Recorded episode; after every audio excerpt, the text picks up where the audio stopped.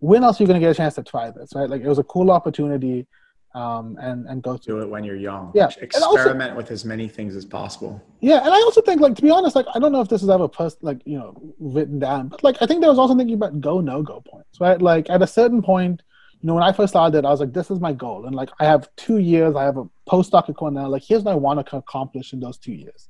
You know, maybe I have an idea, but like if I don't get it done in two years or people just not responding, like maybe I need to reevaluate my thoughts. And it's not like I've I'm so down the vote I can't go back and change. And then you know just start to see those things, the successes line up, and then I think I think the people who care about you will kind of rally to your side and be like, okay, cool, like we're supportive in this with you.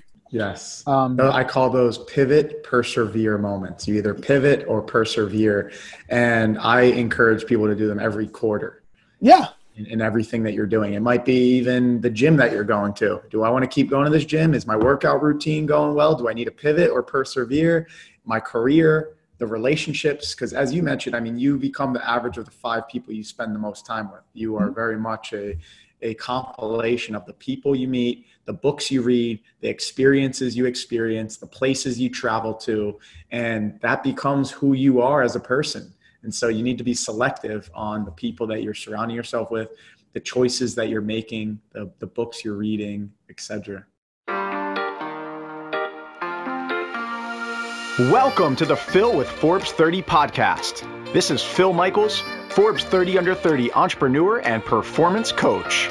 Every year, Forbes names the top 30 entrepreneurs, leaders, and stars in the world. And each week, I bring you one of them to help you level up in your life and business. From celebrities like LeBron James to Kylie Jenner and Cardi B, to entrepreneurs with companies like DoorDash, Instagram, and YouTube, you're sure to learn from the list. Thanks for spending time with me today. Now it's time to level up.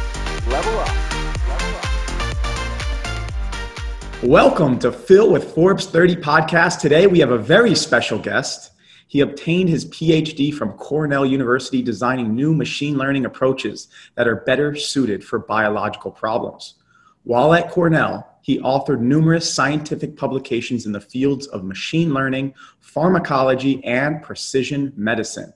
His work has led to the development of new AI prediction methods, the discovery of a novel class of cancer therapeutics, and the start of new clinical trials. He then went on to complete his postdoctoral studies at Cornell Tech's Runway Postdoc program, where he developed OneThree Biotech, the name of his company. He's an awardee of the Pharma Informatics Fellowship, was named one of the Forbes 30 under 30 leaders in healthcare, and was listed as one of the top 100 AI leaders in drug discovery and advanced healthcare. His company, OneThree Biotech, uses AI and computers to find why cancer is the way it is, and then using that to find new treatments. Please welcome Dr. Neel. Very excited to have you here, Dr. Neel. Welcome. Thank you so much, Phil. Incredibly excited to be here. And thank you for, for the great introduction. I should, I should bring you along to my pitch meetings. my pleasure. And I'm happy yeah. to do that. Um, I love it. I love the work you're doing. And you're calling in from Tennessee right now, uh, Knoxville, right? Yep. And but you're based out in New York City. Yes, exactly. Yeah. So, so one three is based out of um, New York, where uh, saying you know we actually have you know, just moved into some some new offices in uh, in Manhattan and Grand Central. Um, sadly, no one is there right now, so I'm back at my childhood home in my sister's old bedroom in Knoxville, Tennessee. Well, we appreciate you uh, making the interview, even though you're with your family. Um, it seems like a crazy time right now with COVID how are you making the most of this time and how are you aiming to play offense rather than defense? Yeah that's a fantastic question right? So i think there's there's kind of two two pieces of that right on the personal and the professional right? So i'll talk about personal first right? I think this is kind of um, a rare opportunity to spend time with family and loved ones right? Like i moved out of my parents house a while ago um, and you know besides the occasional Christmas or Thanksgiving, haven't really had a chance to spend any prolonged period of time to them. So I think, you know, one just remembering like this is a unique moment to like, you know, reconnect with, with people who you might not be seeing that much or might not be spending a prolonged period of time with um, a lot. So and and that's that's been kind of great. Um, also, you know, me and my girlfriend are both here, so just just trying to get a chance to like think about, especially in this post-COVID world, right? Like, what are things and, and how can you maintain relationships and have fun when mm. you can't leave the house, right? We're playing a lot of board games, playing a lot of bridge, playing a lot of online games, and, and just stuff like that, right? Finding new ways. And I think it's been opening my eyes to like, new experiences and stuff like that. That's great. It's like your new normal. And Exactly. how are you going to make the most of it? You're not expecting it to go back the way it was, but if this is the new normal, how are we going to make the most of it? And you're being creative and it forces you to level up and, and reflect on your relationships and how do I get the most out of these relationships? Exactly. And then on the professional end, I think it's forcing, you know, us as a company, but also companies around the world to like accelerate their how they think about things. Right. So luckily the work we do um, can be done pretty pretty well remote, right? So our, our day-to-day work actually hasn't slowed down that much, you know, compared to most IT companies because we're uh, computational. Like the progress of work has kind of stayed the same, if not actually increased. You know, but but this has kind of brought up a lot of questions about like how what does the future of work look like, right? You know, I would say before COVID, right, talking about remote work is something that we had thrown around, you know, startup, you throw around tons of things, and then other things come up on top of them, and you just never forget to go back to them. Um, but this is kind of, you know, forced us to think about like how do you actually make a remote working company work, right? Like how do you build a remote first culture? How do you make sure that, you know, people who are in different zones, who have different, you know, personal lives, different, you know, responsibilities, different, you know, resources, can still continue to work.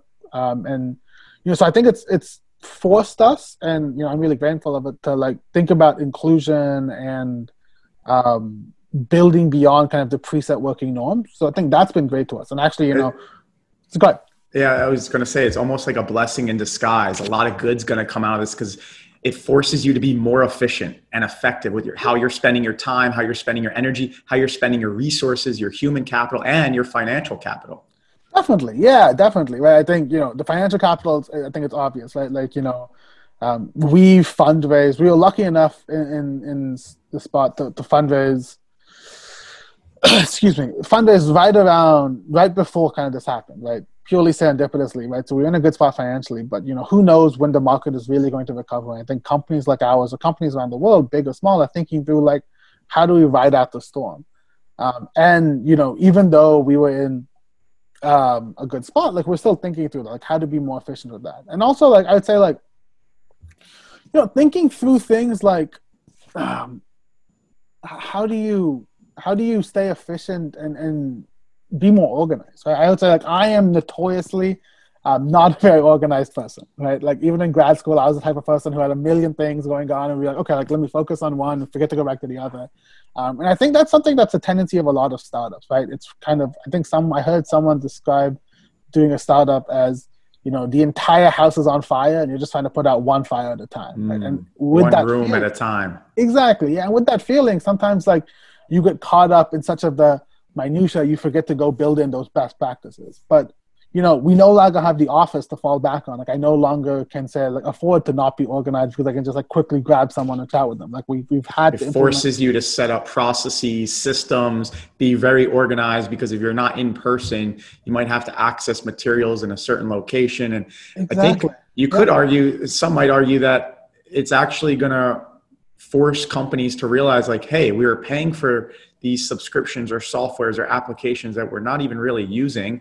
And we might even be paying people that we probably shouldn't have been paying to do oh. things that we could outsource to AI or an app or software or Yeah. a remote worker and have a distributed team. And what I love is, is that you get to do this out in New York City where you have an amazing work center. I mean, this grand central idea where they put these workplaces in the offices for startups right in Grand Central. That's got to be an incredible experience. You're you're rubbing uh, elbows and with other influential individuals, and you kind of bounce ideas off of each other. How has that been before this? Yeah, it was um it was fantastic, right? So I, you know, if for anyone who's interested in this, like New York or not, right? Like it's it's the program's called Grand Central Tech and it's run by a group called Company. It's a company named Company. I'll It's let like the it's like the Elon boring company idea. exactly yeah. I'll let them explain the story behind it. But you know it's a super cool institution right?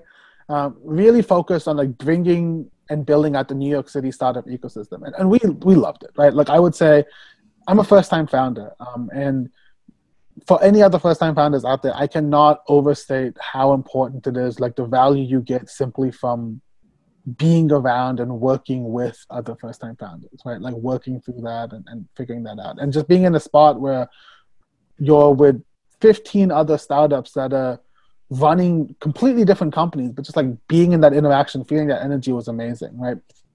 Um, and Yeah. and just yeah, like the idea of being in the center of New York like can't be overstated. Right? Like I I grew up in Tennessee, and I always dreamed of like one day I'm gonna move to the big city. Uh, and you know, I went to graduate school in, in New York, so like you know, part of it, but you know, it's a little bit off to the side, its own little medical campus world. But like just being in Central and feeling the energy and the hustle and bustle, it, it, it's invigorating. And you know, it's to be determined what the world will look like post COVID and like whether stuff like that will certainly still exist, but still exist to the level it exists before. Um, I honestly don't know the answer. And you know, we're trying really hard to think about like how can we maintain that sort of energetic feeling in a remote work setting. But I will just say, like you know, Grand Central Tech and, and the whole program and the whole building uh, kind of built this amazing place, and, and I, Very cool. it's a pity we, we can't be using it right now. Well, I like that you're still t- playing offense and trying to get the most out of, of this time period that you can. And I love on the personal side how you're playing board games. So Oh yeah. I what are you what are your go-to favorites?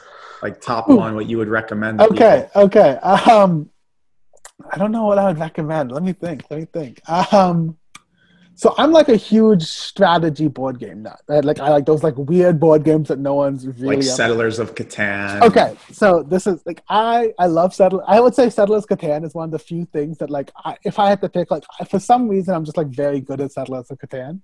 Um, so I love it. I like started playing it in grad school, and there was probably a time in grad school where I would play a game of Settlers every night with my friends for like four or five months. Right, it, it got bad. Um, now we've hit the stage where like you know. Um, most of our friends have been kind of bored of playing it, so we're looking for new games to play. Um, but I do love Settlers. Like I'm a big fan of just simple card games. Like uh, we're a big Bridge family, which I know is like a very classic old person game, and I've started playing Bridge because I played it with my grandfather.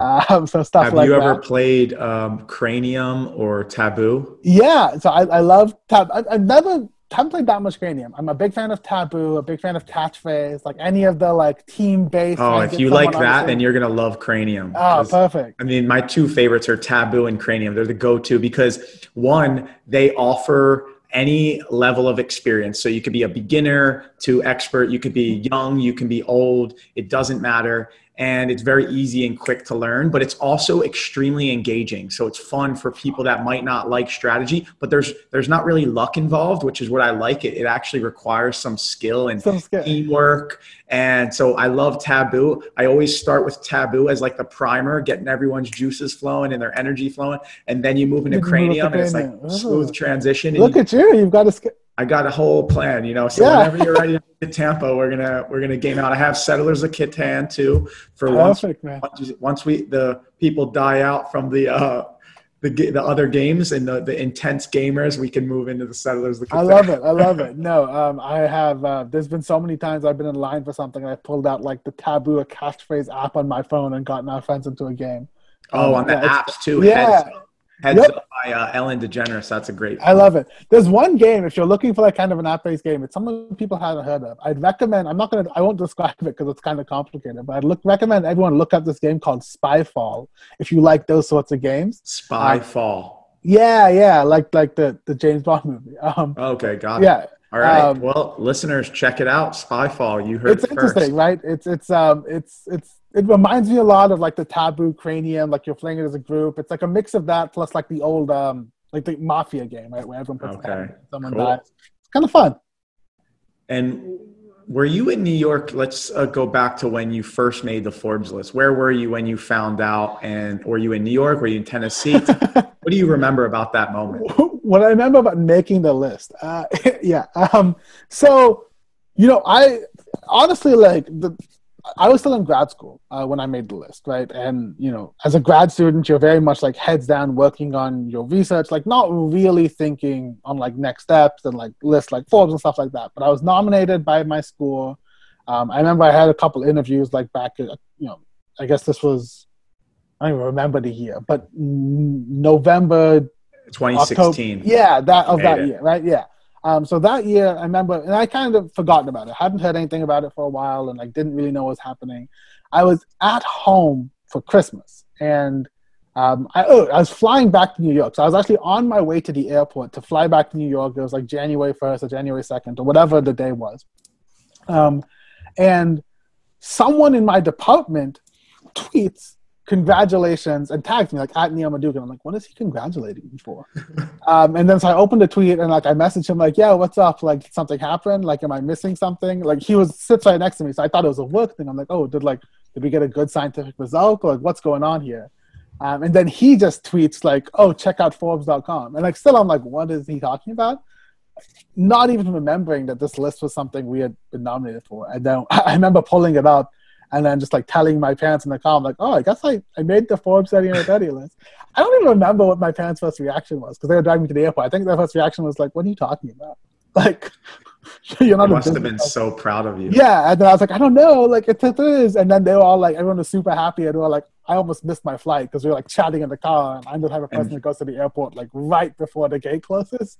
So and they were wondering, you, Forbes list, like you're not a business person, and yeah. that, most people don't know this that Forbes names the top 30 leaders, celebrities, stars, mm-hmm. entrepreneurs in the world in 20 different industries, 20 different categories. In, in your case, it was healthcare.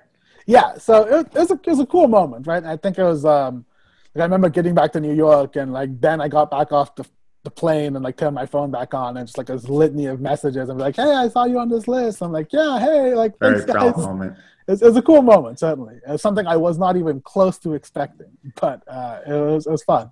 So you're in grad school. You, tell us about that moment when you found success. Uh, how did you come across this? How, what led you to the path you're on now? Yeah, great question. Um, so I'm, I'm going to backtrack a little bit. If, if so, if you had asked me when I was 10 years old, even before, right, like literally outside, like what I wanted to be, I would have almost certainly told you I wanted to be a physician, right? Like med like treating patients. Um, you know, my family is a mix of engineers and physicians, right? Like half my, it's it's pretty much equally split down the middle. Um, and I always kind of like really admired that sort of the medical world, um, both in terms of seeing my family members do it, but also because I was the kid who stayed up late watching those old medical TV shows like House and Scrubs. I'm like, I want to be that person, um, and that was super cool to me. Um, and up through my sophomore year of college, that's what I was on. I was pre med. I loved math, but like didn't really see any way to combine biology and math, so I was sticking with just math. Was, you know, pre med, taking all the med school classes, interning at hospitals, working with physicians. Um, and my sophomore year of college, uh, my grandfather, who I was very, very close to, actually lived with us for a while and kind of helped raise me and, and do a lot of the things that, that you know I'm passionate about today. Um, uh, ended up being diagnosed and later passing away from a very rare form of cancer. And I remember part of his treatment protocol was clinical trials. So he went through, he was at some of the best physicians in the best, one of the best hospitals in the world, um, newest medicine. And like, I was pretty young then. I remember after he got to a point where it was clear he wasn't going to make it, like wanting to, you know, I kind of regret to say, but like wanting to be angry at someone, being like, mm. what's going on? Like, whose fault is this? And like, the more I thought about it, I was like, I can't really blame anyone. Like, the doctors did the best they could. You know, everyone here did the best they could. It's just like there's nothing that could be done. And, and that was kind of the moment when I first started to think about the other side of medicine. Like, okay, fine. Like, you could have the best doctor in the world, but like, if you just don't have a treatment, like, there's still you're still kind of trapped and the more I looked into it, the more I learned that there were so many treatments out there that maybe could have helped them that were just stuck in that development phase. And, you know, for people who don't know, developing a drug, a new drug, is like one of the most costly, time consuming, and hardest things anyone or any company can take on, right? It takes about 15 years for a single drug to go from the lab to the patients about two billion dollars is some average estimates, and uh, that 99% of the drugs fail along the way. So most drugs don't even make it to the end. And, and I think this was kind of when I saw started realizing, okay, like there's this whole other side of medicine here. I started getting really interested in that, learning a little bit more. This was right around the time genetics was becoming a real big thing, and I was lucky enough to get an opportunity to work with the DoD um, on one of their first prostate cancer projects you know, a friend of mine introduced me to someone there, and you know, we just started talking. And uh, the way genetics first was being analyzed was, was very much a mix of mathematics, computer science, and biology. And like that was the first time I was like, oh, cool! Like this math I've been learning for so long, like actually could be applied to these biological problems, and we could do something good here. Um, and I think I kind of fell in love almost instantly with like this idea of computational biology there. Um, so spent more time my junior year thinking about it. Decided I wanted to take a, a slight left turn and, and applied to to graduate schools instead of medical schools. Um, I remember interviewing at a bunch of different ones. And then I remember at my Cornell interview, um, Dr. Elemento, so Olivier Elemento, my co-founder and my professor, um, was giving a talk to all potential recruits and he talked about his research and he described the precision medicine center which cornell was just opening up of this basically the intersection of computational work patient care allowing researchers to really impact patient care and really impact drug discovery and, and talked about a few case studies. And i remember immediately after his talk i sent him an email still in the interview being like hey that's what i want to do. Like if i come to cornell i want to work with you and like i really only want to work with you. Mm. um and you know luckily what a compliment yeah, things worked out, got in, you know, started working with him and, and you know, the kind of the rest is a little bit of history, right? Spent, you know, from day one started working with him thinking about like how can we actually use computers and AI to better drug discovery, better precision medicine. Um, ultimately that formed the technology formed the basis of what we're building at one three. Um, yeah and and to your second question like when i found success right? Like i don't know if i ever really had that that aha moment and i still don't think i've ever had that aha moment. Like people always ask me like when did you know you wanted to start a company? When was it? Like did i have something? It was never really like that for me right? Like i think part of what i think as a grad school or being a scientist teaches you is to like question everything and like i think more importantly that applies to your own work as well right? So even once an experiment i had worked out you know i would be the type of person who's like okay cool but like what am i missing right? Like there's there's more to the story. Um, i think that is helpful to me because it, it helped you know in grow that part of me and make me a, a more inquisitive scientist. But a stance of that is even nowadays at one three like even though i really strongly believe something we have something it's there's not like a moment like we're we've successful we're done right? There's always more to do always mm. more to build. It reminds me of stephen hawking when after he finished his thesis his the famous question they asked him what are you going to do next? And he says I'm going to prove my thesis wrong. Yeah, I love it. Yeah, he was going to argue against his own work. Yeah, I and think so. Questioning everything is such a great tip of advice. It's like making sure that you are always questioning everything, everyone, even for the sake of the mind expansion exercise that it, it provides you with. And I love that you know you were thinking how can i take this theoretical approach? I don't want this to just end up as a research publication. I want to see how can i tangibly impact humans lives. And and you bridged that connection and you were like 15 years we need to accelerate this process a bit guys. What have we been doing in here? Yeah no so we're working on it right? Like you know we're a young company and and you know there's still a lot of work to be done and drug discovery is, is a gargantuan task and you know, um, I will say like the people working on this problem are some of you know even outside of our company, especially outside of our company, are some of the most talented, smartest, dedicated people I've ever met in my life. But it's a hard task, and you know our goal is to to try and impact in whatever little way we can. Um, we believe, believe I, we have something and, and it could be useful, but you know it's it's it's on us to basically prove it. I think at a certain point, like the onus of responsibility comes on us, and that's why I started the company, realizing that like if we wanted this to get out, we had to do it ourselves. And now we're at this place where, you know, luckily we have the privilege to to try and go out and, and build it. It's admirable uh, that you look at it that way, and I empathize with you because I was also pre med. Uh, I wanted to be an ophthalmologist, okay. eye surgeon, and I had shadowed doctors, eye doctors specifically since I was like 11 years old always wanted to do it and I was pre-med, ended up working for the New York Yankees team physician, worked awesome. in emergency medicine. I was really I love the route of emergency medicine because it's ever changing. You never know what to expect. It's always something new, yeah.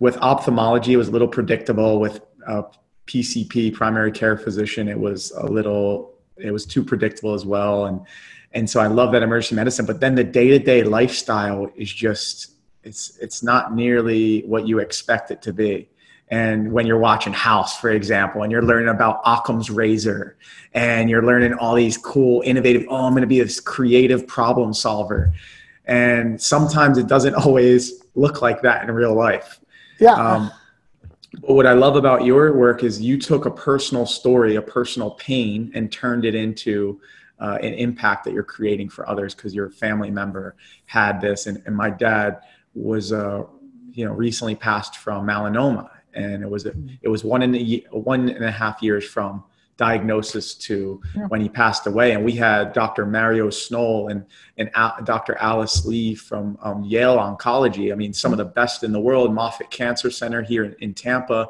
all working on this. And it, it, there's just so much work to be done, even with how much progress has been made.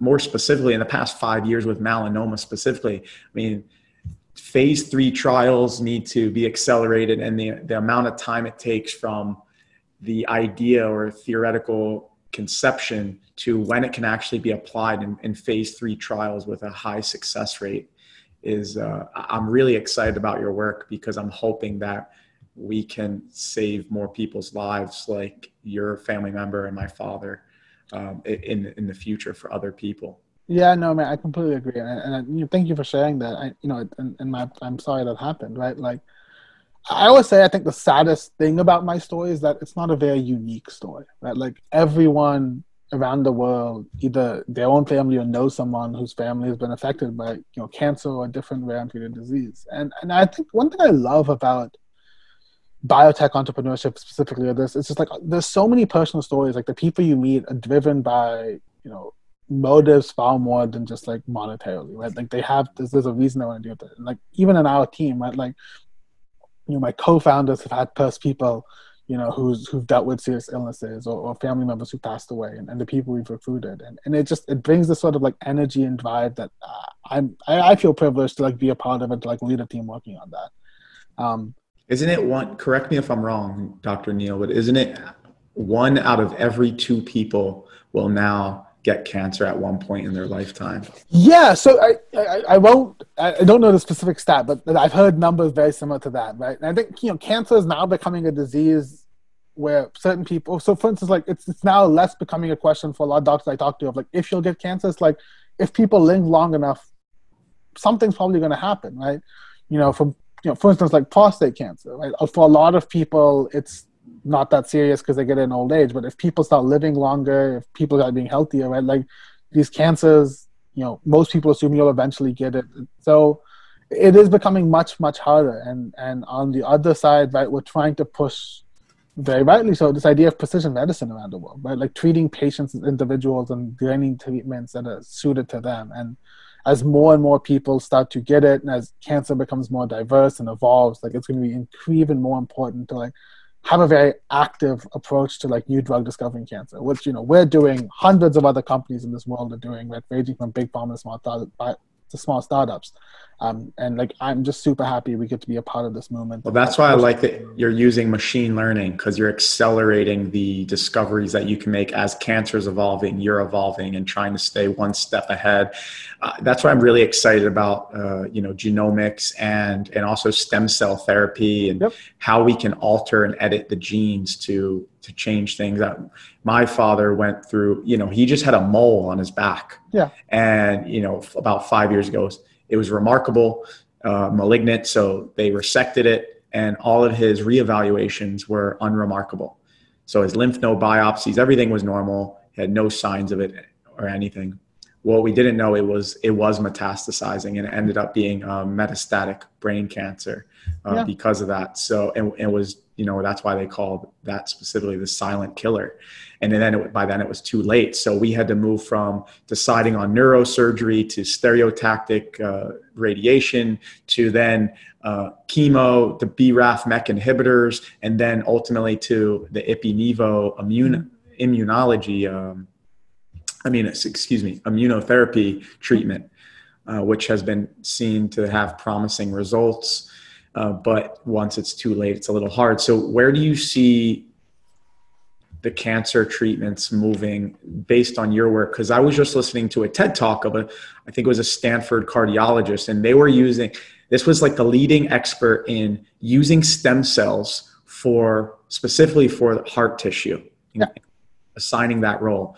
And I remember this line, and then I'll I'll let you share they said, you know, we we thought we had it. I projected about a year and a half it would be in phase three trials because we we saw it working in the lab. It's now been 20 years and we still haven't figured it out because yeah. I guess when it went to phase three trials, it worked to a point, and then unfortunately, it was it was not working after a six month period. So, where do you see things going in the future with cancer treatment? It's a great question. Um, so, I, I, will give kind of a, a, roundabout answer. I think what we're seeing in cancer is this amazing emergence of new technology. Right? You mentioned a few, from you know immunotherapies, CAR T cells, you know, to you know, stem cell treatments, to you know microbiome and new radiation um, to more targeted drugs, right? The small molecule world. And I'll try not to get too technical here. But what we've seen more often than not is like there's there's two there's two sides to this question, and and um, we always say at, at OneThree is like there's the what, like what is working and, and what's going to be the next step, and then underneath the what there's the why, right? Like why is this working? Or kind of in this example you mentioned, like if something's not working, why is it not working? and I kind of love biology because it almost feels like the one of the last frontiers that we're really trying to understand, right? Like the bigger question is, can you figure out like why the human body is working the way it is? Why is immunotherapy working? Why are new targeted drugs working or not? And that's kind of how we frame the question at one Like we are trying to solve the why. We are trying to understand that deep biological insight, and that could be used across the board you know, if you could figure out why cancer is evolving or why one drug is working and why not the other, of course, you can guaranteed use that for on immediate patient treatment. But you can also use that to like bigger understand the bigger question, right? If you can understand why the human body works the way it works, right? You could use existing technologies or even develop technologies that we might not even have thought about yet, right? And I think that's kind of the limiting step, right? Understanding enough and then saying like, how do we actually treat this? You know, I think what you're going to see, and, and I'll speak to a little bit to my expertise here, right? And I don't know as much about some of these other fields, but most of what we work on are like small molecules and immunotherapies, right? So drugs that, that hit the human body.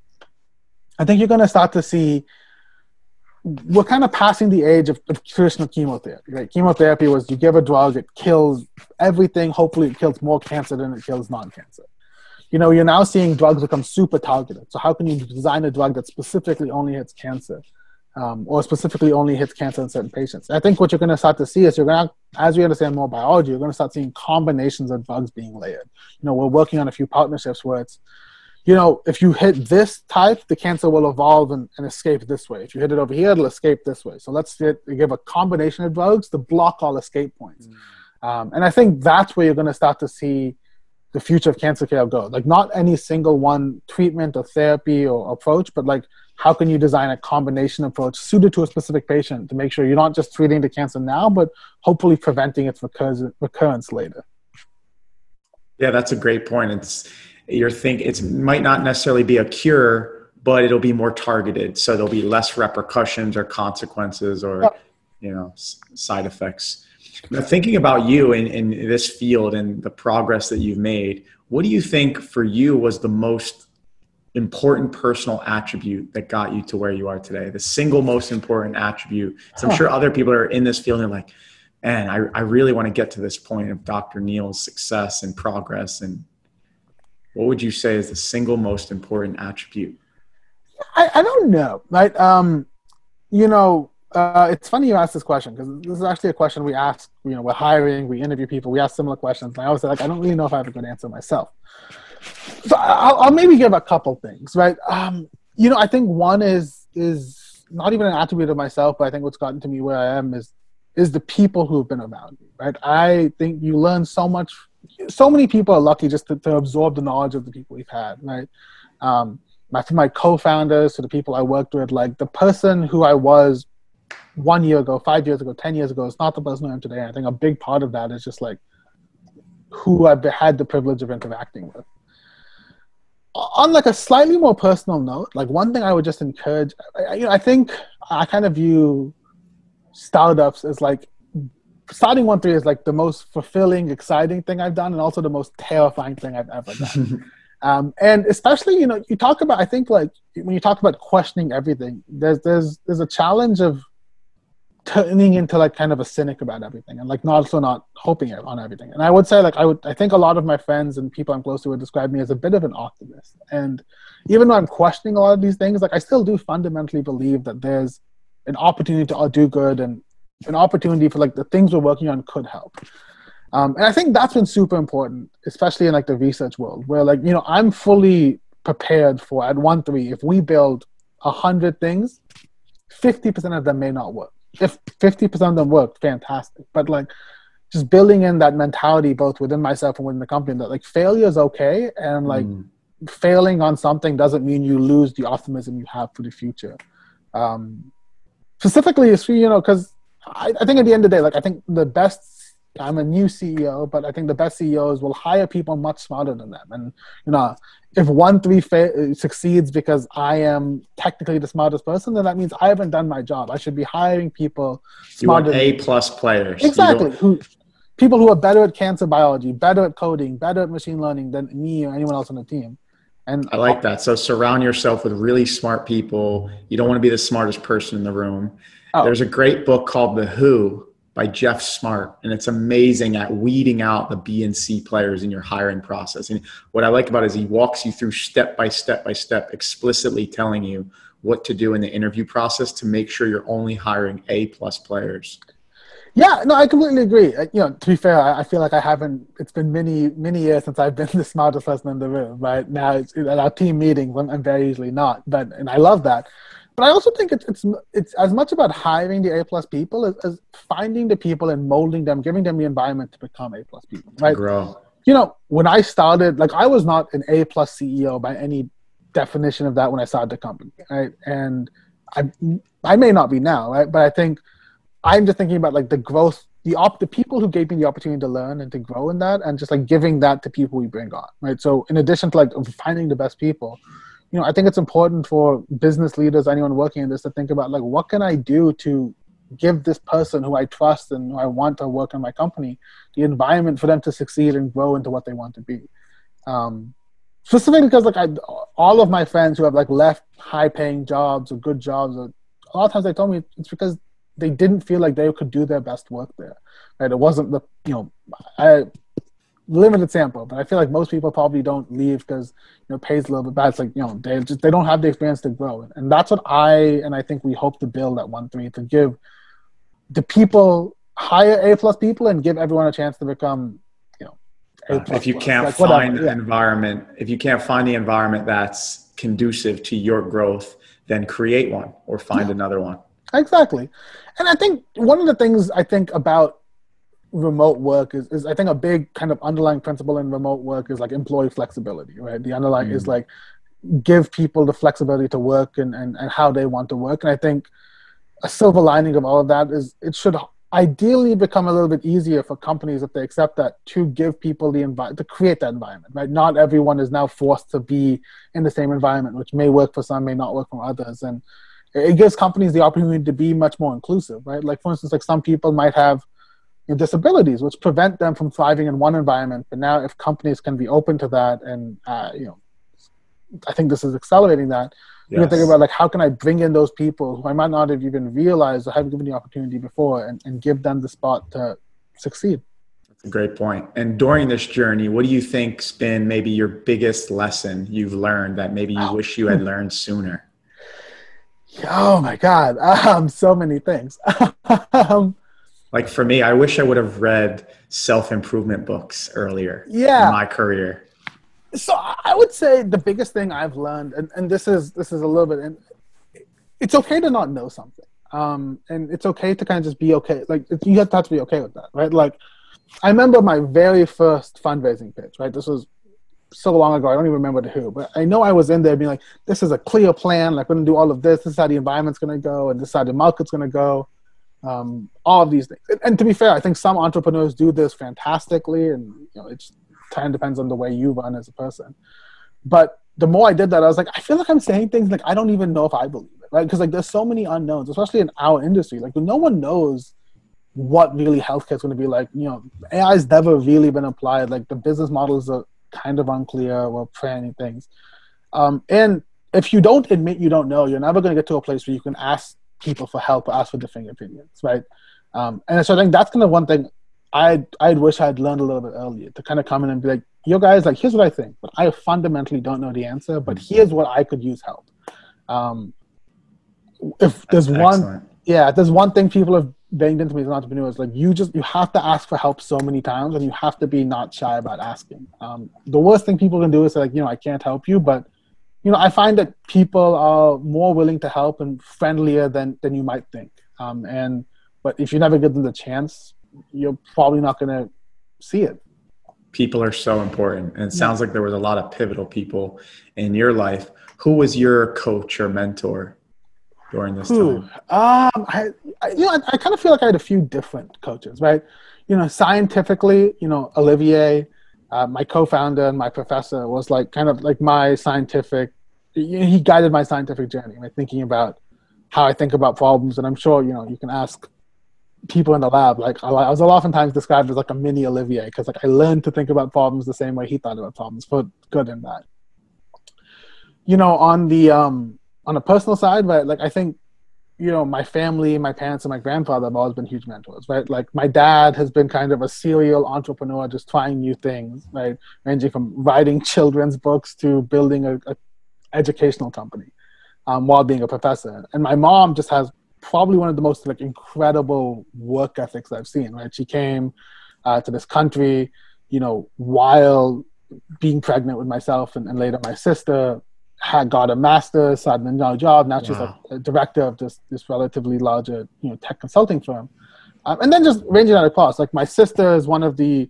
You know, she's not a scientist, but like she kind of. I, I was I was a scientific snob when I was growing up. I'll be fully honest, right? Like I grew up in like an Indian family, and I was good at bio and math, and I was like, yeah, this is the perfect. And my sister was not. she was a great speaker and she was good at English and you know just like the people around me, her like my girlfriend showed me doing things. Like so, I would feel like I feel like rather than just one coach, it's like trying to absorb bits and pieces from everyone, ranging from like the worth ethic of my mom, the scientific knowledge from Olivier, or my girlfriend, like the way she thinks about questions, and the, she's also a scientist. Um, we met in grad school. The way she thinks about questions and that deep analytical mind is something that I'm continually trying to build, and people are You better. complement each other. Things that maybe you found yourself um, weak in, they they had a strength, and you complement each other well. And you, that's actually a great tip, I think, in general for uh, your peers. Is instead of looking at what they're not, look at what they are. What is the Yeah. value, their strength, and that you could possibly assimilate to your exactly and and i will say like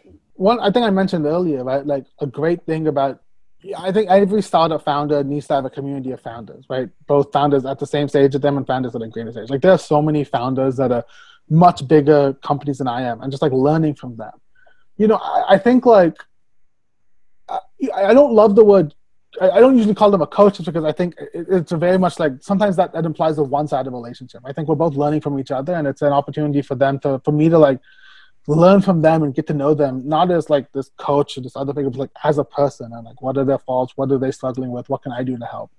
Um, but yeah, there's been so many fellow CEOs that have taught me lessons that that I've, I've learned from their experience, and um, I don't Yeah, even, you want a synergistic relationship where when you level up and grow, they level up and grow at the same time.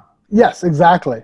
Yeah. When now, you know, obviously there's times when we're building a startup and you're going through transitions, um, deciding between medical school and grad school. You sometimes have to do things to hustle and get by. And especially when you're in grad school and you're trying to make it big, you're trying to find that one doctor's email so I can get Yeah. a direct contact with them. What's something scrappy you did to hustle that maybe you couldn't have revealed when you were first starting out, but you Yeah. could reveal now? You know, um, it's a great question. And so, so one of the things that I'll talk about business, right? When when I was first thinking about starting a company, I had no idea what that was like, right? Never started a company before, never really took business classes, never. This this has not been part of my mind, right? I was a doctor, and then I was a scientist, and all of a sudden, I was thinking of becoming an entrepreneur.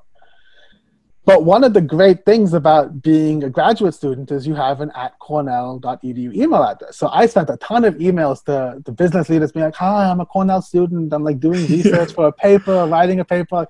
Can I pick your brain for a few minutes? Everybody Um, loves helping a student. Exactly. And like people are so willing to like share. And like to be fair, like I won't say who because some of them are our competitors nowadays. But um, you know, people were willing to like give information and like talk through and you know allow me to learn in like a way that like I don't think I would have been possible if you know I just been like, hey, I'm starting a company. Can you can you talk right? Um, and so that was like maybe something. Maybe I shouldn't have done it. Who knows? But uh, it, allowed me to like accelerate my learning and, and get in front of people. You know, since then I've kind of become a little bit like I said, you have to get, you know, this is back when I had a hard time really asking for help and all those things. Since then, I've become a little bit shameless. It's just like, yo, I need help with this. Come talk to me. But back in those oh, days, yeah, you got to use this. Got to use the student card. Yeah, exactly. You're only you're only going to have it for a brief moment in time, so use that student card. Yeah, we have a bunch shadow of shadow people. Get as much information as you can. I mean, we, you and I had similar paths because I started, you know, pre med, and ultimately the reason I ended up switching career paths is not because I just didn't like the day to day life. Yeah, that was part of it. But I ended up becoming a finalist on Shark Tank, the TV show on yeah. ABC. And I was like enthralled by the idea of entrepreneurship. I was like, business is amazing. I'm going to grad school for business. yeah. I'm doing it. And my mom's like, what the hell is an entrepreneur? yeah. Yeah. That's a whole different, different. Thing. Who the hell quits the New York Yankees? She was pissed. Yeah. I, I get it. no, I so, and for time. you even more, I mean, that must've been a, how did you convince your parents like parents i'm uh, i'm not taking the typical route. I'm not following medicine. I'm going to go more business side more entrepreneurial side. Were they a little scared for you? Um yes. And i think to be fair i'm not sure if i've still convinced them this is the right um, you know whenever whenever like something goes wrong like i'll hear my parents or like extended family like you go you can still apply to med school. I'm like yeah. Um you know i don't know. I think you know i think one thing i love about my parents is that you know um, they are very understanding of being like you can't really do what you have to be you have to love what you want to do. And i think at a certain point it became clear like this is where my heart was at. And um you know I, could do great things. Right and you know there's, there's the, there's the side of a parent that like wants their child to be comfortable and successful you know financially. And then there's the side that wants them to be happy you know in their personal life. And you know entrepreneurship it's a tough road but there's an opportunity to do both right? And i think um, was a good time to do it. And also, like, I think at a certain point, it's also just like thinking through like your, you know, I was young at the time, still relatively young in the grand scheme of things, right?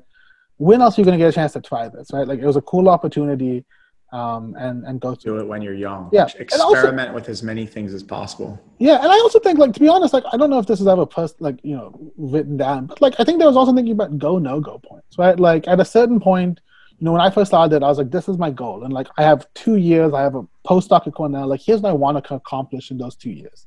You know, maybe I have an idea, but like, if I don't get it done in two years or people just not responding, like, maybe I need to reevaluate my thoughts. And it's not like I've, I'm so down the road, I can't go back and change. And then, you know, just start to see those things, the successes line up, and then I think I think the people who care about you will kind of rally to your side and be like, okay, cool, like we're supportive in this with you. Yes, um, I call those pivot, persevere moments. You either pivot or persevere, and I encourage people to do them every quarter. Yeah, in, in, everything that you're doing. It might be even the gym that you're going to. Do I want to keep going to this gym? Is my workout routine going well? Do I need to pivot or persevere? My career, the relationships because as you mentioned i mean you become the average of the five people you spend the most time with. You are mm-hmm. very much a, a compilation of the people you meet the books you read the experiences you experience the places you travel to and that becomes who you are as a person. And so you need to be selective on the people that you're surrounding yourself with the choices that you're making the, the books you're reading etc yeah no, I, I completely agree right? And i think you know, I, I, always wish I had more time to read, partially because of that, right? Like you just absorb so much knowledge that I don't think you get if you're just like so singularly focused. And I know entrepreneurs tend to like there's so much to do. Sometimes you tend to be just like I have to get this done. Um, but I always think it's kind of helpful to take a step back and be like, okay, like, you know, where is my pivot persevere moment? I, I think that's a good good phrase. And then what do I need to do to learn and convince myself a little bit more? That's why it's so important to have a diverse group of peers that you regularly access. I uh, started this mastermind has become a bastardized term, but if you have you heard of the word mastermind? Yeah, yeah. Okay, so mastermind. I'm not sure if you know where it came from. In 1927, the the term was coined by Dale Carnegie. He was studying all the most influential entrepreneurs in the world in, specifically in the U.S. Rockefeller, uh, Henry Ford, you know, all these amazing, amazing individuals, and he wanted to see is there a pattern or trend amongst all of them that they there's is there one thing in common that seems to lead to success for these individuals. So he's studying all these successful entrepreneurs, and he came down to one thing. They all met on a regular basis. They had a regular cadence of meetings with other like-minded, successful people. And um, even though the term he called this the mastermind because he has a circle of minds, it uh-huh. ultimately creates a mastermind. And I did not know that. Interesting. Even though the, the term was coined by Carnegie, it was actually the idea for this regular cadence of meetings was created by Ben Franklin back in 1725, if I recall, back in Philadelphia. Mm-hmm. And he called it the Junta Club. And the Junta Club it stands for assemble in, in Spanish. And he would meet every Friday at a local tavern with other influential individuals. It could be politicians, business people, scientists. He wanted to pull different perspectives from different individuals where they could all talk about maybe things they can't talk about in front of other people mm-hmm. so they wanted to have a diverse but safe place to do that so i i run a monthly junta club i call it the junta club like of it. tampa um, and it's just it's an amazing experience and i encourage everyone to do that because like you said it's important to have people to, that you can bounce ideas off of that might not be within your field or your in, respective industry. I completely agree. I think you know you gain so much and i didn't know that's where the term came from but i think you're right right? Like it's it's it's foolish to think that you yourself without the help of others and yet like the melding of minds can get to the states where you're mastering any one thing and you know, not to say it can't be done, but I think it's it's so much easier and it's it's it's so much more fulfilling to do it in the company of peers and in the company of others. Good point. And this segues perfectly. Thinking of books, we're gonna segue into a round, uh, a part of the show that I like to call the under thirty seconds round. Okay. Going off the Forbes thirty under thirty play. All right, I'm gonna fire off a few questions and answer with the first thing that comes to mind. Are you ready? Okay. okay. Uh, okay. Let's do it. All right, Dr. Neel. What is the book you've gifted more often than any other book, and why? um, okay. The answer is um, this is a super cliche answer, but I I've gifted a ton of um, like old Disney books, like those like Disney compilations. Um, not for any personal or professional reason, just because I think a good piece of like being an innovative thinker, doing all that is like you have to retain that childish sense of like wonder and excitement. And so like I sometimes I gift those. Um, not the best business answer. I'd say like the business the business book I'd probably gift the most is is it's a little bit old, but Freakonomics, right? Just thinking about oh, yes. new ways. Um, I got into that book very late, way after the trend, but I fell in love with it. Uh, but so those are my two answers. Freakonomics is great, and uh, in addition to the book, they have a documentary and they even have a podcast now. Yeah, I've been, the too. podcast used to be my, my daily commute. Um, so now good. it's obviously not commuting. He was just interviewed on Joe Rogan's podcast recently. Oh, really? Okay. Um, it's a cool. It it's the first time I really heard someone pushing back on Joe Rogan so much. It was it was good. I'll have to check it out. Number two, Dr. Neel, what's one of the best investments and one of the worst investments you've ever made, and why? Whew. Okay, so I'm fairly young and I haven't done that much investing. So my investing will be so I'll give the the the best investments. Um, so on a monetary sense, right? Like I was lucky enough to put in what little money I had in, in high school into like Apple back in the day because I was like, this seems like a cool thing. Um, the worst investments is I'm gonna throw my dad under the bus a little bit for this, right? Like back in the day, he was like, "Oh, you should invest in like those old companies, like that's where people make money, like GE and stuff." And I did, obviously GE stock has, has not done great since then. Um, and I think it was just like that taught me it was just like you know you, you can't always do what people are like this is what everyone does is not a good reason for doing it. Um, investments out of the financial world, it's like one of the best investments I ever made like as far as like time has been just like being willing to like take a step back and like learn a little bit more. Like be like, mm. hey, you know, I have to I want to learn this skill and it's gonna be fulfilling and you know, ranging from like learning new exercise skills, like learning to play the guitar, to like learning, you know, I'm a big chess player, so I play a lot of chess. And I think as a time investment, like you can't overstate like how much new learning gets you there. I feel like my answers are, are a little bit longer, then so I'm going to kind of keep the next one short. no, it's fine. It's there's learning happening here. Yeah. So number three, what's the most impactful thing you do in your morning routine, and the most impactful thing you do in your evening routine? Whew. Morning, evening. Um,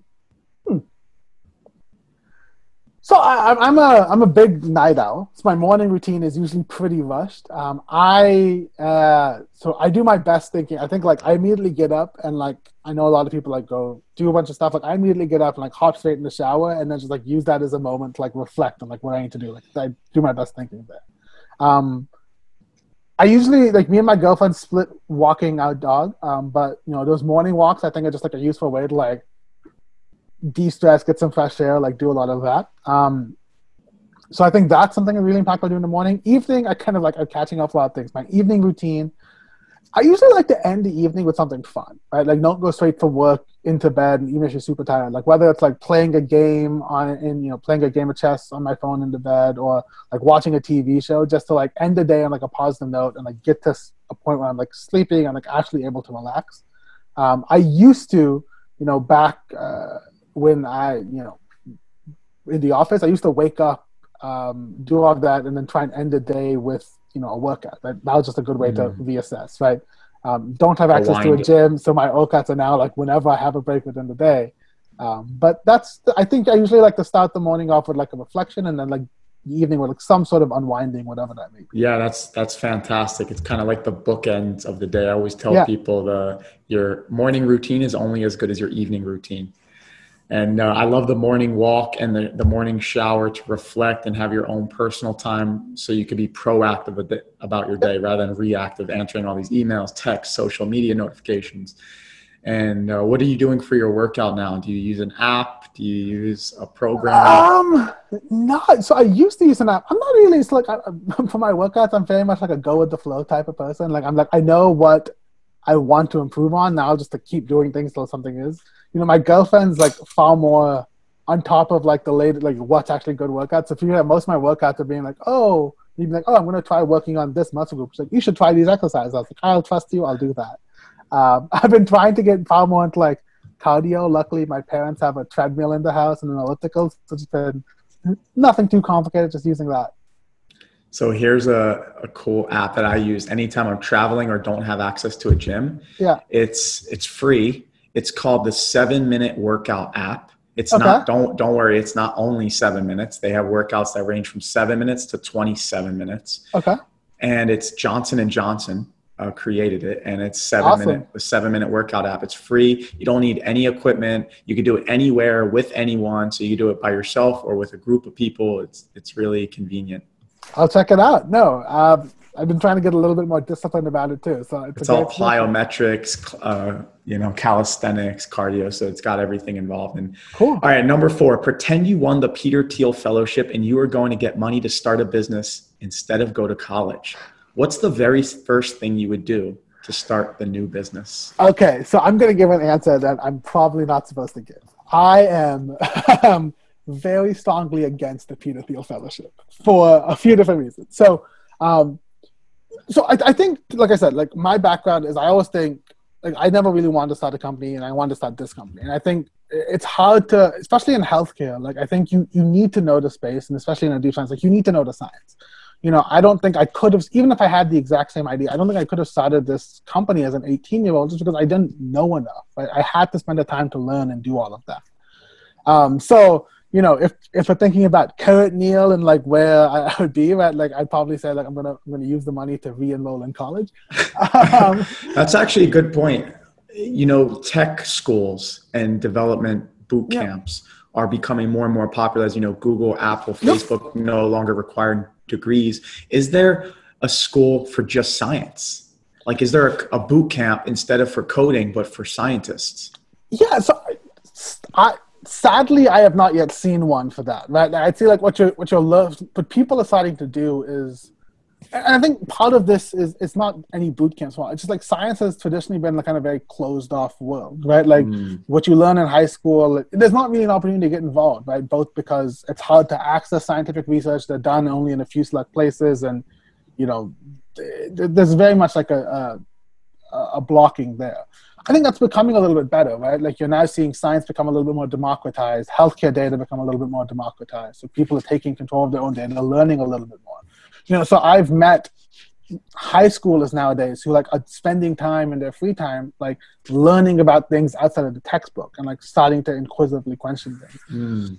Like sure master class, because there's like master class for a, a multitude of yeah. industries or, or experiences you want to learn. And then Coursera, Khan Academy, there's a lot of resources out there for exactly, science. Yeah. So I guess you could do an online version, but I was wondering if there's like an in-person uh, boot camp. And, and if not, yeah. it sounds like it would be a great idea. I think like, so. You know, I have seen some of these like tech or coding boot camps offer like a healthcare track, right? Like I know mm. Insight does it.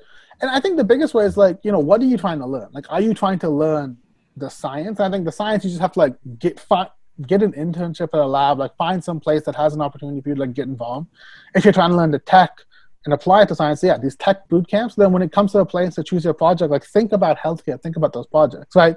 You know, we're a little bit weird is that like we are a healthcare company, but really like a deep life science company, right? The problems we're solving aren't like health records based. They're like, let's understand this genetic interaction, this biological protein. Sure so there's an academic rigor to it but i also see that some people are just not meant for academia. I think some people can become amazing scientists even 100% through a different route. I think people are starting to realize like maybe i don't need to take the academic route. 100% make, yeah. I think i think yeah sorry didn't mean to no go ahead go ahead. I will just say like this we can't we'll talk about the, the the pros and cons of academia another day but you know, I think there's recently been this huge movement. The fact, like, even if you're not a professor, you can be a great scientist. And you're seeing a lot of these emerging roles where people's like, I never want to be a professor. I just want to learn this and be good at science, right? Whether it's a staff scientist, whether it's just working in, like, thinking about problems, right? Like, you know, I think what I what I learned in grad school was like, yeah, I learned science and I memorized some things and learned how to code. But like, what I think I really learned in grad school was just how to think about problems. And there's tons of ways you can learn how to think. Right? Grad school does not have a monopoly on that. But you know, I think college and grad school at least give you the sandbox, right, where you don't have too many other concerns, but like you you have the opportunity to develop that that, that mm, muscle. You don't have too many risks. Yeah. That you can you can explore different things without, you know, losing a company, for example. Or... Exactly, and like I don't know if I, you know, if I'd gotten the Thiel Fellowship. I mean, I don't know if I knew how to think out of high school. I think I would have been like, I had an idea, I would have fulfilled mm-hmm. it. Like maybe it would have been a good idea, maybe it would not have. And might not have met the people that you've met, yeah. and and obviously college is great for the social aspect as well. And but I remember, like I remember being pre med. I don't know if you had the same experience, and I'm learning about biology and chemistry, but my main passion was the human body and hu- human anatomy and physiology wasn't even a requirement to go to medical school. It's, and I'm like, I'm learning about botany and comparative vertebrate anatomy of a shark. And I'm like, and then I remember one of the things I remember telling is King Philip came over for good sex. And it was like, how you, this is how my teacher Kingdom taught me to remember class, Kingdom, phyla, class, order, family, class, genus, order, family, genus, species. Yep. And it's like, okay, but I want to learn about the human body and like how the human body is already amazing at at healing itself. Yeah. And this is the stuff that interests me. I'm not I'm not interested as much of the uh, let's say phylum. Yeah, I would say for anyone who's like studying this and wants to get involved, like I, I, I the best advice I give people is like just get involved. Right? Like I was lucky enough through people I knew and, and just email outreach I had done I had a chance to like work with a, in a hospital with a few doctors, right? And then I mentioned like I probably wouldn't have gone to grad school unless I had the opportunity to work with the DoD, and like you just have to reach out and be like, yo, like, can I learn a little bit more about this? Like, what is this world actually like? I, you know, I'm sure you you probably that. had the most experience through your work with the New York Yankees rather than anything you learned in a in a textbook. Yeah, a lot of my pre meds you know classmates had not had the real life experience they were mostly just in the academic world and i love that about what you said is maybe you just don't expect your school to do it for you you go and reach out to a oh. doctor and shadow them. Or you go and reach out to maybe someone in the biotech industry or any industry for that matter and say hey can i shadow you for a day? Hey i'm a student. I want to see if this is a career i eventually want to go into. Can i see what the day-to-day life looks like? Hmm. And i think most people like i said most people are, are more than willing to like offer some insight right? You have to be reasonable about what you ask. But like people have reached out to me and be like hey I'm curious about entrepreneurship. Can I have 20 minutes? I'm like, yeah, sure. Um, like 20 minutes is like, that's fine. I'm happy to do it. Um, at a certain point, maybe schedules get too complicated, but sure. there's no harm in asking, right? And you'll I think people will find people say yes more often than they'll say no. All right, last question. What's something you never knew you needed? Never knew I needed. Ah, I'm think. Mm.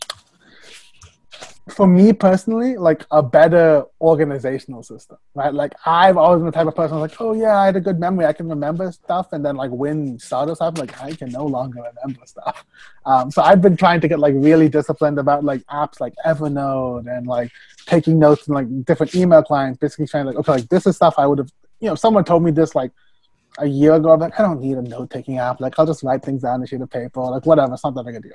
Um, but just like stuff like that is something I'm like, I never knew. Like on a professional no, level. My, like, my girlfriend's the same as you. She's like, oh, I'll just remember it. I'm like, but that's consuming cognitive bandwidth yeah. that could have been utilized for something more important for creative oh, yeah. decision making.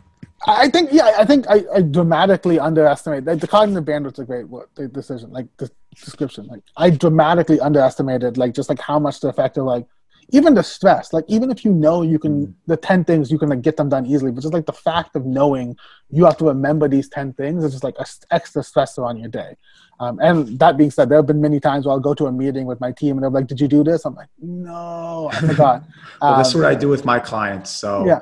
I'm happy to help you when you're ready. And Yeah. we could talk about that. Let's a do it. few little productivity hacks. And I love organization. So I'm like the, uh, what you might be looking for.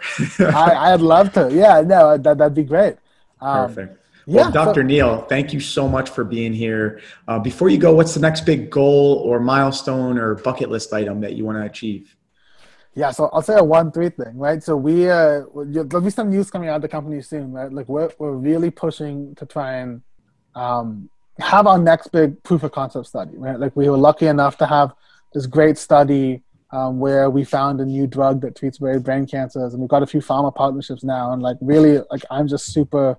It's like the one thing I'm focused on is like getting those done and, and showcasing once again like the effect that can have on patients, right? It's a constant milestone, just like what is the next thing we're going to do. Um, and then you know honestly like on, on my end for anyone listening right like we fundraise and, and the next big personal milestone is like building a team i can be you know a fantastic team who i'm super proud to work with who can go for it right so much of i think a ceo's job that i didn't realize is just like actually recruiting i think it's the most important thing you know i could probably do for the company Um, You're so to love the book, The Who, then, by Oh, Geoff perfect. I'll check it out. Yeah. Um, so if anyone's listening and they're looking for a job, we're hiring. So check us out. But um, you know, that's my next milestone. Like, get to a place where like, I'm like, we are ready. Like, the team is there now. Like, now let's go and execute on all the things we want to execute on. Perfect. So, you listeners, you heard it first. If you are looking to get in a biotech industry, you know where to do it. Yeah. Where do listeners go to potentially reach out about a career opportunity? And then where do listeners go to connect with you directly? Yeah, great question, right? So, um, our, our job postings are all on our AngelList and LinkedIn page, or you can go to our website, uh, one3.bio. Uh, there's a contact form. Send me anything there. Anyone who's listening who wants to connect with me, just shoot me a LinkedIn message or um, add me anywhere, right? Or just shoot me a message on um, the one3.bio website, right? I check all of those at the end of every day, and, and happy to chat with anyone and, and be helpful in any way I can. And by the way, for you listening, it's spelled out O N E and three T H R E E dot bio. B-I-O. Exactly, yeah. So Um, spell or- out. Yeah, go ahead. Good. Oh, I'm saying for, for, for the scientists out there, I'm pretty active on Twitter as well. I don't post that much, but I'm reading a bunch. So it's at Neel Madhukar. Shoot me a message. I'll get back to you there as well. We'll put that handle in the show notes as well. Thank you, ladies and gentlemen, for being here today. Uh, this is Dr. Neel with OneThree Biotech, who is making cancer research come to fruition with AI and machine learning much faster, more accelerated than we've previously seen. Very exciting. We learned so much today about making sure you're selective on picking your peers and how we can see cancer treatment for the near future. Very exciting news. And thank you so much, Dr. Neel, for being here today. It was such a pleasure. Thank you so much, Phil. It was a pleasure for me as well. And, and thank you for your time. And um, I'm looking forward to talking more in the future as well. Awesome. Hope this episode helped you as much as it helped me. Have an amazing day. Bye. Fun. Welcome to the Phil with Forbes 30 podcast. This is Phil Michaels, Forbes 30 under 30 entrepreneur and performance coach. Every year, Forbes names the top 30 entrepreneurs, leaders, and stars in the world. And each week, I bring you one of them to help you level up in your life and business. From celebrities like LeBron James to Kylie Jenner and Cardi B, to entrepreneurs with companies like DoorDash, Instagram, and YouTube, you're sure to learn from the list. Thanks for spending time with me today. Now it's time to level up. Level up. This podcast is a part of the C Suite Radio Network. For more top business podcasts, visit c-suiteradio.com.